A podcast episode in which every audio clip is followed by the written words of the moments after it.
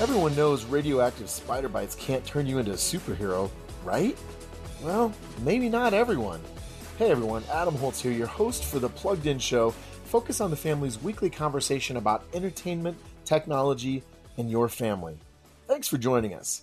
You know, we often hear stories about how someone imitated something they saw in a movie or on TV, or heard in a song, or perhaps were even exposed to in a video game. Just as often, though, we're likely to hear entertainment industry creatives suggesting that there's no way their products could have had that kind of influence. So, who's right?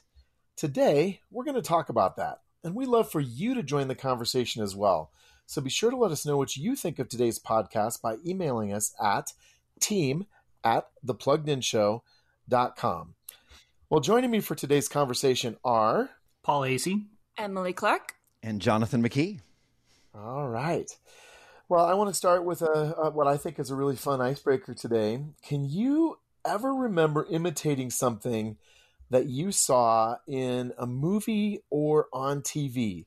This can be huge and life changing, or you know, small and idiosyncratic, or anywhere in between. Ooh, ooh I got to answer first because oh, if not, somebody's going to take mine because every single person has imitated the thing that I imitated, and that was after I saw Star Wars. Yes, my brother and I went home, grabbed little pieces of molding, and we had sword fights, and we made the sound effects while we had sword fights. oh, you got we were definitely, sound effects. Yeah, absolutely. We're Jonathan, I, I uh, hate to be the bearer of bad news, but I was an only child, so I didn't actually do that. But I think that's a great example. oh, that is the my saddest heart. thing I've I've ever. Yeah. I know my my heart bleeds just a little bit there. And wasn't it funny that on the making of like you know the kind of newer Star Wars, I don't even know which trilogy we were in. I'm lost so much, but Samuel Jackson and Ewan McGregor admitted that Prequels. when they were you know because yeah, yeah, the prequels. There we go. When they were doing those scenes where you know the effects were going to be in there later, they found themselves going yeah, yeah, yeah. No. They were making there's a, there's a great there's a great YouTube clip of Laura Dern, you know, who was in the eighth movie, um, when she was firing off her fake, you know, laser gun. She would do the pew pew Blaster. Blaster oh my goodness, I love yeah. that so much. So I I usually go last when I ask these questions, but I'm going to go second this time, and here's why.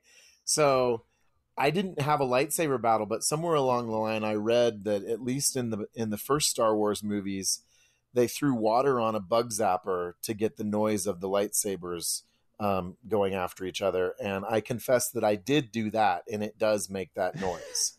So, I, I, and and the other thing they did, I read. I was such a I was such a little geek, which will be no surprise to you, that they used a wrench to tap on the wires that hold up, you know, wooden telephone poles, and that's how they got the laser sounds. And if you have never done it, well, I shouldn't encourage you to go do it. It's not dangerous, but I mean, it, it's exactly that sound. It was like, holy cow, there it is! I know how to make this sound. So that was exciting now our listeners are going to be imitating what they heard on this podcast. Right. Yes, that's right. exactly what's going to happen. Not what I was going for, but there you go. All right, so I'll, I'll go next. I, I, um, mine is a little step down from Jonathan's, I'm afraid, but it's much more practical in a way. Um, when I was a kid, I had a sister who was always getting in my room. Always, oh, always, always. I like what she did in my room. I do not know. And I would beg my parents all the time, I need a lock on my door so my sister doesn't keep getting into my room. No avail. So, so what I ended up doing is I took a trick from James Bond and I actually put like plucked a little hair out of my oh head oh my when goodness. I had hair. and I licked it and I put it across the door so that I could prove because this is what James Bond did in Doctor No. He stuck a piece of hair to see if anybody had come into his hotel room. So I did the very same thing on my door to prove how often my sister went in, and that I really needed wow. That may be That's the reason amazing. why I have so few hairs now. Actually, she didn't stop. you you plucked them all. That's, That's exactly right. Wow. Wow, you Paul, I thought what I did was geeky, but you have out geeked even me, brother. So so far you're in the lead here. Emily, can you top that? All right. We need I, quotes on these. I think that would be great. I am very sad to say that I was a very practical and rational child, and I did not imitate things that I saw in movies. Uh, well, I think there was that practicality and rationality. When did that change? Oh, oh I feel like the yeah. big guns are coming out now.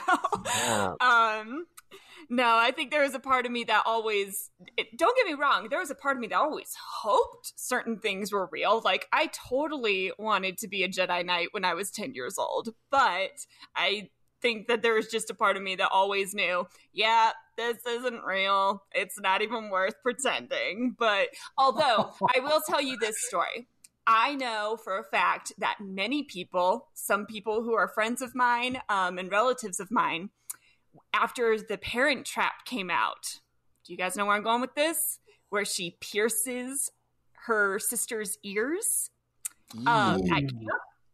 Yeah, Ouch. I know a lot of young ladies who decided to pierce their own ears with a sterilized needle and Ooh. an orange and a piece of ice after seeing that movie and to to mixed results for some people it was fine for other people not so much they had to have their ears amputated because it didn't go very well I, I don't know anyone with an amputated ear, but um, and now they can't wear glasses. Right. There are a few people who can't wear earrings, but wow. yes. well, I think those are all really fun. Well, except for the maybe the ear piercing stories. Um, examples of how we watch things and movies and TV shows. They give us ideas, right? And you know, as adults and as you know, hopefully grown, rational people, I think it's easy for us to think, well, surely nobody would ever do that. But the reality is, these stories prove, and the news stories we see all the time show that entertainment has an influence over us and the things we do. And so, for the last 20 ish or so years, one of the things we've done at Plugged In is kept tabs on what we in house call cause and effect stories. Now, you know, these stories that link people's choices with stuff in entertainment, it's not pure cause and effect. Sociologists would tell you it's virtually impossible to prove true causation. So we use that phrase sort of tongue in cheek. Uh, but there's a lot of, of social science out there that is able to establish a correlation between somebody seeing something on TV or in a movie and then going to do it. Uh, and there, there, are scientists who study these things. And then there are just the you know the tabloid headlines that come up and so i was reminded of that a couple weeks ago and this gets to my my question in the intro um, when i saw this headline this is the headline verbatim brothers allowed black widow to bite them believing they had turned into spider-man report so the headline says it all but there are a few more details these boys they're ages 8 10 and 12 were from a remote village in Bolivia called Chayanta in the Andes Mountains. And apparently, they must have just discovered Spider Man because they didn't know Spider Man wasn't real. And they coaxed a poisonous Black Widow into biting them, hoping to gain superpowers like Peter Parker's. Now, uh, luckily, it all turned out okay for them after they all ended up in the hospital. Uh, but sometimes these sorts of stories go in darker directions. Uh, you know, whether that's a habit that somebody develops or imitating something that is even more deadly. And they remind us that entertainment can capture our imaginations and inspire us to do things that we wouldn't even believe were true were it not for real life stories like these. So, we're going to talk about that today because I think it's a really interesting conversation. So, to get us started, here's my first question Stories like the one I just mentioned make the influence of entertainment seem plain as day. But I think a lot of times when we hear these suggested connections like this one, it's easy to minimize or dismiss them. So here's the question Do you think most people take entertainment's influence seriously? Why or why not? So I think it depends on the type of influence that they're talking about. Really, mm. you know, I think okay. that that if a movie is presenting what its makers consider to be a good influence if it's talking about a particular issue if it's if it's bringing to light a certain moment in history then I think oftentimes the creators say, yes, we want this movie to move people. We want this movie to influence people. Um, and and I think in a lot of ways that sort of attitude is the right one to have because I think that movies can influence us and I think that the makers understand that the stories that they tell us have power. There's always sort of a disconnect though when these movie makers give us problematic messages and all of a sudden everything sort of moves back and they say, oh, you know, this is just a movie. This doesn't matter. This is just pretend. Um, but I think that it's not so easy to wash away those negative influences. I mean, it's a nice excuse to, to have. But I mean, if you're making a strong point that movies can influence us in a good way, it seems disingenuous to say that movies can't influence us in a bad way, you know? Yeah, absolutely. I completely agree with Paul. And I think that what you said about um, you know movies with like maybe historical significance or such i think those movies do impact us a lot more than maybe we realize like you know you watch a movie about the Holocaust that maybe has a different point of view than you've seen before, it's going to influence how you feel about the Holocaust. Um, and that's just like a random example. But, you know, think, I think about, um, you know, even just TV commercials you may not realize it. You think commercials are stupid and you're like, oh, can we just get past this so I can watch my show again? But the next thing you know, you're, you know, doing, you're shopping for something in a store or online and you see something that you recognize from a TV ad and you're like, oh, yeah. well, let's give this a shot. I haven't tried it before. And, you know, maybe it's worth something since there was a whole commercial about it, you know? So I think that it influences you as much as you let it influence you. I think that if you're really conscious of, you know, how TV is affecting you, then you're probably less likely to be influenced by it. But I think it does vary from person to person, family to family.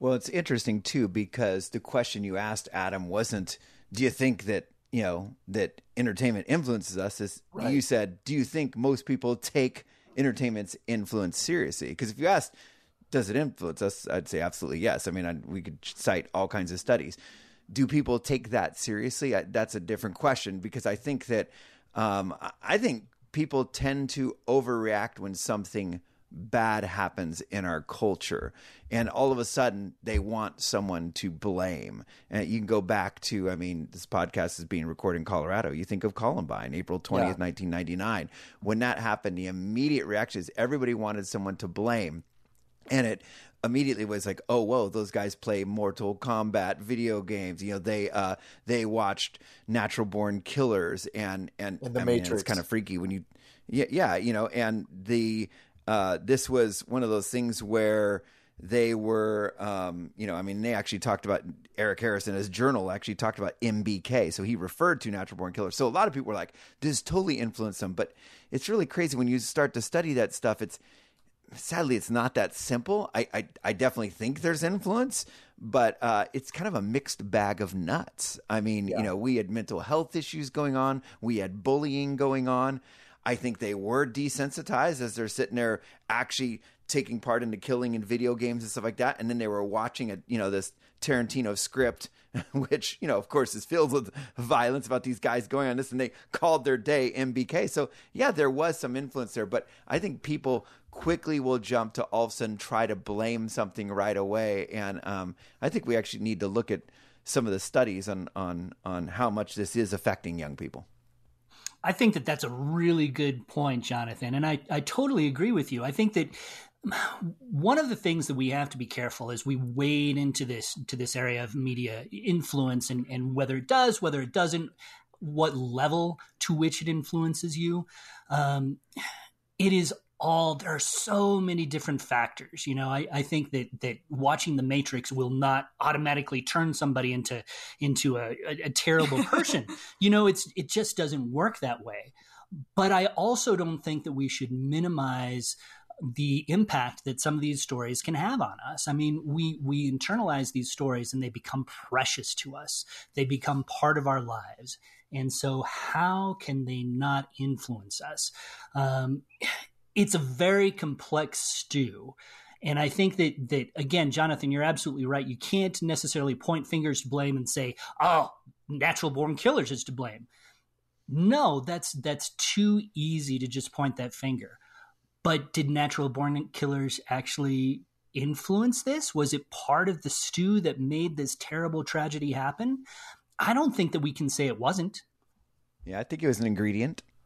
Yeah, I think that's right. And I think that we're we're dealing with enormous complexity here. And so the purpose of, of our conversation today is not to get out the hundred pound sledge and say entertainment is bad. It makes people do bad things because I think we all know that is that's a caricature of uh, a certain kind of of stance toward this. But I think there's another side to this, and this gets at my question, and I appreciate you pointing out my question again, Jonathan.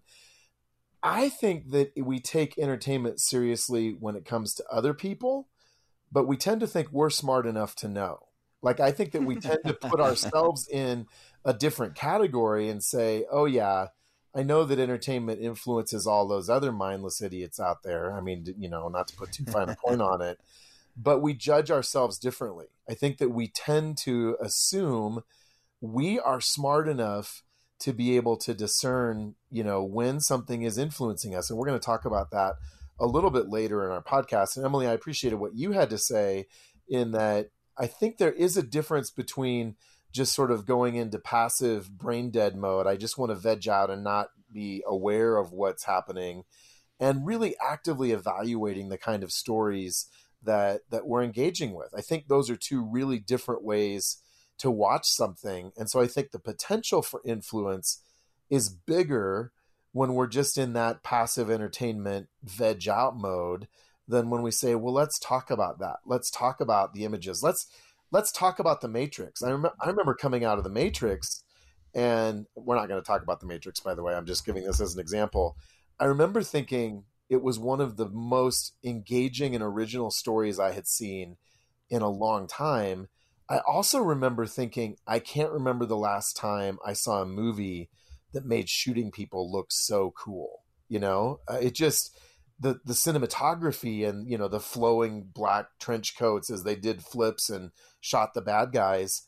They made violence look like a ballet, and and I don't think we can underestimate, as Paul was saying, how sometimes those images may really desensitize us and we may not think of of imitating them as a morally repugnant act but hey wouldn't it be cool to do something similar and that leads me to my next question you know, a number of years ago i came across this quote from horror movie director eli roth and it's always stayed with me because i think it's a it's a great summary of what we sometimes hear from some creatives in hollywood and, and in the entertainment industry he said quote when I go to see an R rated horror movie, I want lots of violence. I want nudity. I want sex and violence mixed together. What's wrong with that? It's all pretend. And Paul, I think you used that word earlier. It's all fake. It's just acting. It's just magic tricks. Hopefully, we'll get to a point where people realize movies don't cause violence, it just reflects the violence going on in the culture. So let's unpack this quote a little bit. What do you think about what Eli Roth has to say here in terms of, you know, it's just a reflection of the culture as opposed to something that potentially influences others? You know, it goes back to something that our listeners have heard us talk about you know, again and again on this podcast. Uh, he's, of course, saying that, you know, it reflects, he's saying that media is just a mirror, it's mirroring our culture, that it is not a map. And most people who study youth culture will say it is both. They'll say, right. yeah, you can, like, you think of movies like Boys on the Hood way back in the day. That was when I was working with, you know, a lot of gang kids. And a lot of them went when they saw these movies, Boyz n the Hood, and there was there was other ones out there at the time.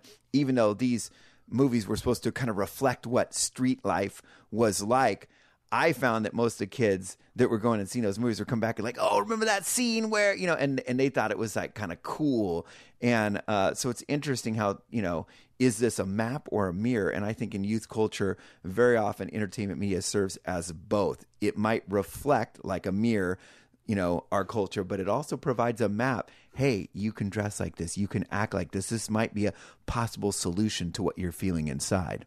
Hmm. I I think that if you're going to reflect the culture, you should be thinking about why am I choosing this part of the culture to reflect? I mean, aren't you kind of just exploiting the victims of those horrific crimes? I mean, he's specifically talking about violence and horror in this um, quote. So it's like, aren't you exploiting those victims of the actual crimes that you're reflecting? Quote. So I think it really what he's doing here is he doesn't want the responsibility, he doesn't want to, the accountability um, to be placed on him for what he puts in his movies because one because it takes effort. You have to you know think about ways to not make it a map but then also it often means less money in your pocket because this sort of stuff sells really well. People like watching it for some reason. And so you know if you choose actively to not put that in your movie then yeah you're probably not going to make as much money. Yet when I listen to this conversation, the the thing that keeps popping up into into my brain is is like the ultimate example of of both the map and the mirror in a way, and that's Thirteen Reasons Why. Um, it just recently launched its fourth and final season. Emily did a fantastic review for us on Plugged In. Oh. Um, we've been covering this for a good long while, and you look at it this this is the 13 reasons why was really created as sort of the antithesis of what eli roth is, is talking about right? It started off with with the best of intentions to really talk about a very very serious issue uh, and and help be a catalyst for good positive change in in the lives of those who are watching it um, and I think on some level it was. You you had uh, more calls to uh, suicide hotlines, um, which suggests that people were actually searching for help. But that first season obviously featured a very, very difficult and controversial scene where you actually see somebody take their own life. And many mental health experts say that that scene may have been a catalyst for what they saw in the stats that came out, you know, a year or two later, which was that suicides actually rose among teens right after that episode was was unveiled. And you can see the power, I think, of of stories to really move the needle in in positive and negative ways. And and sometimes, honestly, with certain shows, with certain movies, I think that it's so dependent on the person who's actually watching it, whether it's a good catalyst or a bad one. Um, it's it's a really difficult issue. Yeah, you know, and it's interesting because even I think in, in one of our most recent podcasts, um, I shared the study that we're finally a bunch of researchers actually got together and agreed on the effects of social media on girls specifically. It's one thing that that researchers actually are all agreeing on, and rarely do researchers all agree on something.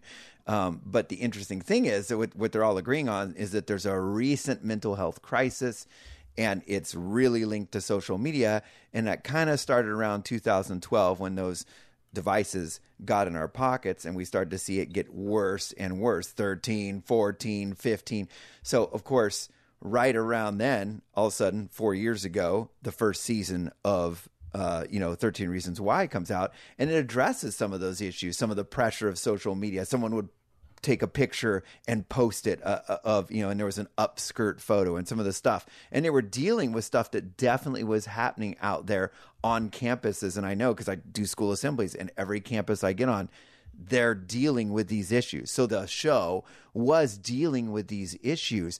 But for research to say it's this show that caused that that's a jump that's a leap you know? Um, now is that to say that there's not a single kid out there who wasn't already feeling you know alone and hopeless and desperate? And when they watched that show and watched how she went out they didn't think you know what? That's a good idea I think there probably were some kids that that kind of almost completed that thought, or they thought, yeah, I'll show them like she did. I think, and, and that's that's the hard thing about art is when we put art out there, even if we have the greatest intentions to say, hey, you know what, this is to hopefully expose that. Um, we've got to be careful of uh, you know imitators out there and I, I think there probably was a, a few kids who maybe got some ideas from that show. Yeah, I think that's exactly right, Jonathan, and that we're we're in a space where on one hand, I think we need to be careful not to have a knee jerk reaction and say, oh, this caused this. As I was saying at the outset, you know, people who study this stuff are really careful to say, we aren't able to prove causation. But as you said, you know, if somebody was 90% of the way there and they watched this show in a vulnerable state of mind, it might have been the catalyst that pushes them the last 10%. And all we can say for sure is that there was a rise in teen suicides after this show came out and so i think it's it's reasonable to ask the question was there a correlation between this show and this outcome now it's not actually not a question that we can answer definitively right? Maybe there was maybe there wasn't you know maybe there were other things happening but even as this show the first season especially it, has been a little bit less about suicide in the, the three seasons that have followed although that's still in the mix of subjects. You know was this something that ultimately helped or or hurt? And as paul was saying it probably did some of both of those things um, but i think it's a terrific example uh, in terms of talking about the influence of pop culture right here's something that's happened recently where we have some evidence both ways that maybe it hurt and maybe it helped. Uh, and I think for parents, we have to remember that, as we used to say a long time ago at Plugged In, it's not just entertainment. That it's not just what Eli Roth wants us to think it is, which is, you know, fun with fun and quote marks stories that have all this stuff in it. The ideas, the images, the worldviews, the suggestions that show up in these stories depending on where your son or daughter is at, um, can be something that really plants a suggestive seed for them. And some kids are going to look at it and say that's dumb, and they have the natural personality and wisdom and maturity to reject those ideas. But for other kids, um, they may go out and imitate exactly what they saw. I remember when I was 16 and Top Gun came out, I came out, got in my car, and I was driving 90 miles an hour on the freeway because my adrenaline was so amped up. It wasn't even that I made a decision to do it. That just kind of happened. Um, and so as we as we close out this discussion today, what I want parents to really take away is entertainment matters. There are things happening in these shows and in these movies that potentially are going to influence the way your son and your daughter process reality. And maybe it's in, you know, don't be an idiot kind of ways. You know, don't go car surfing after you see, you know, some old movie where that happens. But maybe it has to do with our beliefs and our convictions as well. And so the goal is for us to be engaged with our kids relationally so that we're able to talk about things that might be an influence or if there's a behavioral change or something happens we also have the ability to say i wonder if because they saw x this is how they're behaving in a different way and we can have a conversation about that. So, again, our, our message here is just we've got to be engaged with this. We don't have to be fearful of it or reject all of it, but we have to engage with with discernment and wisdom and have an understanding of how these things are potentially influencing our children. So, what about you? How have you seen the influence of popular culture around you, maybe in your life or in your kid's life or in the life of someone you know? We'd love to hear your stories and observations on this subject. So if you'd like to share your thoughts on what we've talked about today, be sure to email us at team, that's T E A M, at thepluggedinshow.com. And if you'd like to go deeper on this topic, Focus on the Family has an entire podcast dedicated to the show 13 Reasons Why and its influence in popular culture. You'll find a link to that conversation in the episode notes, and we have lots of other great articles and resources for you there too. You'll find it all at thepluggedinshow.com. Thanks so much for listening today. In addition to hearing from you, we'd love to get your feedback or comments wherever you get your podcasts. Let us know what topics you'd like us to cover in the future, too. As always, we look forward to connecting with you again next week for another episode of The Plugged In Show.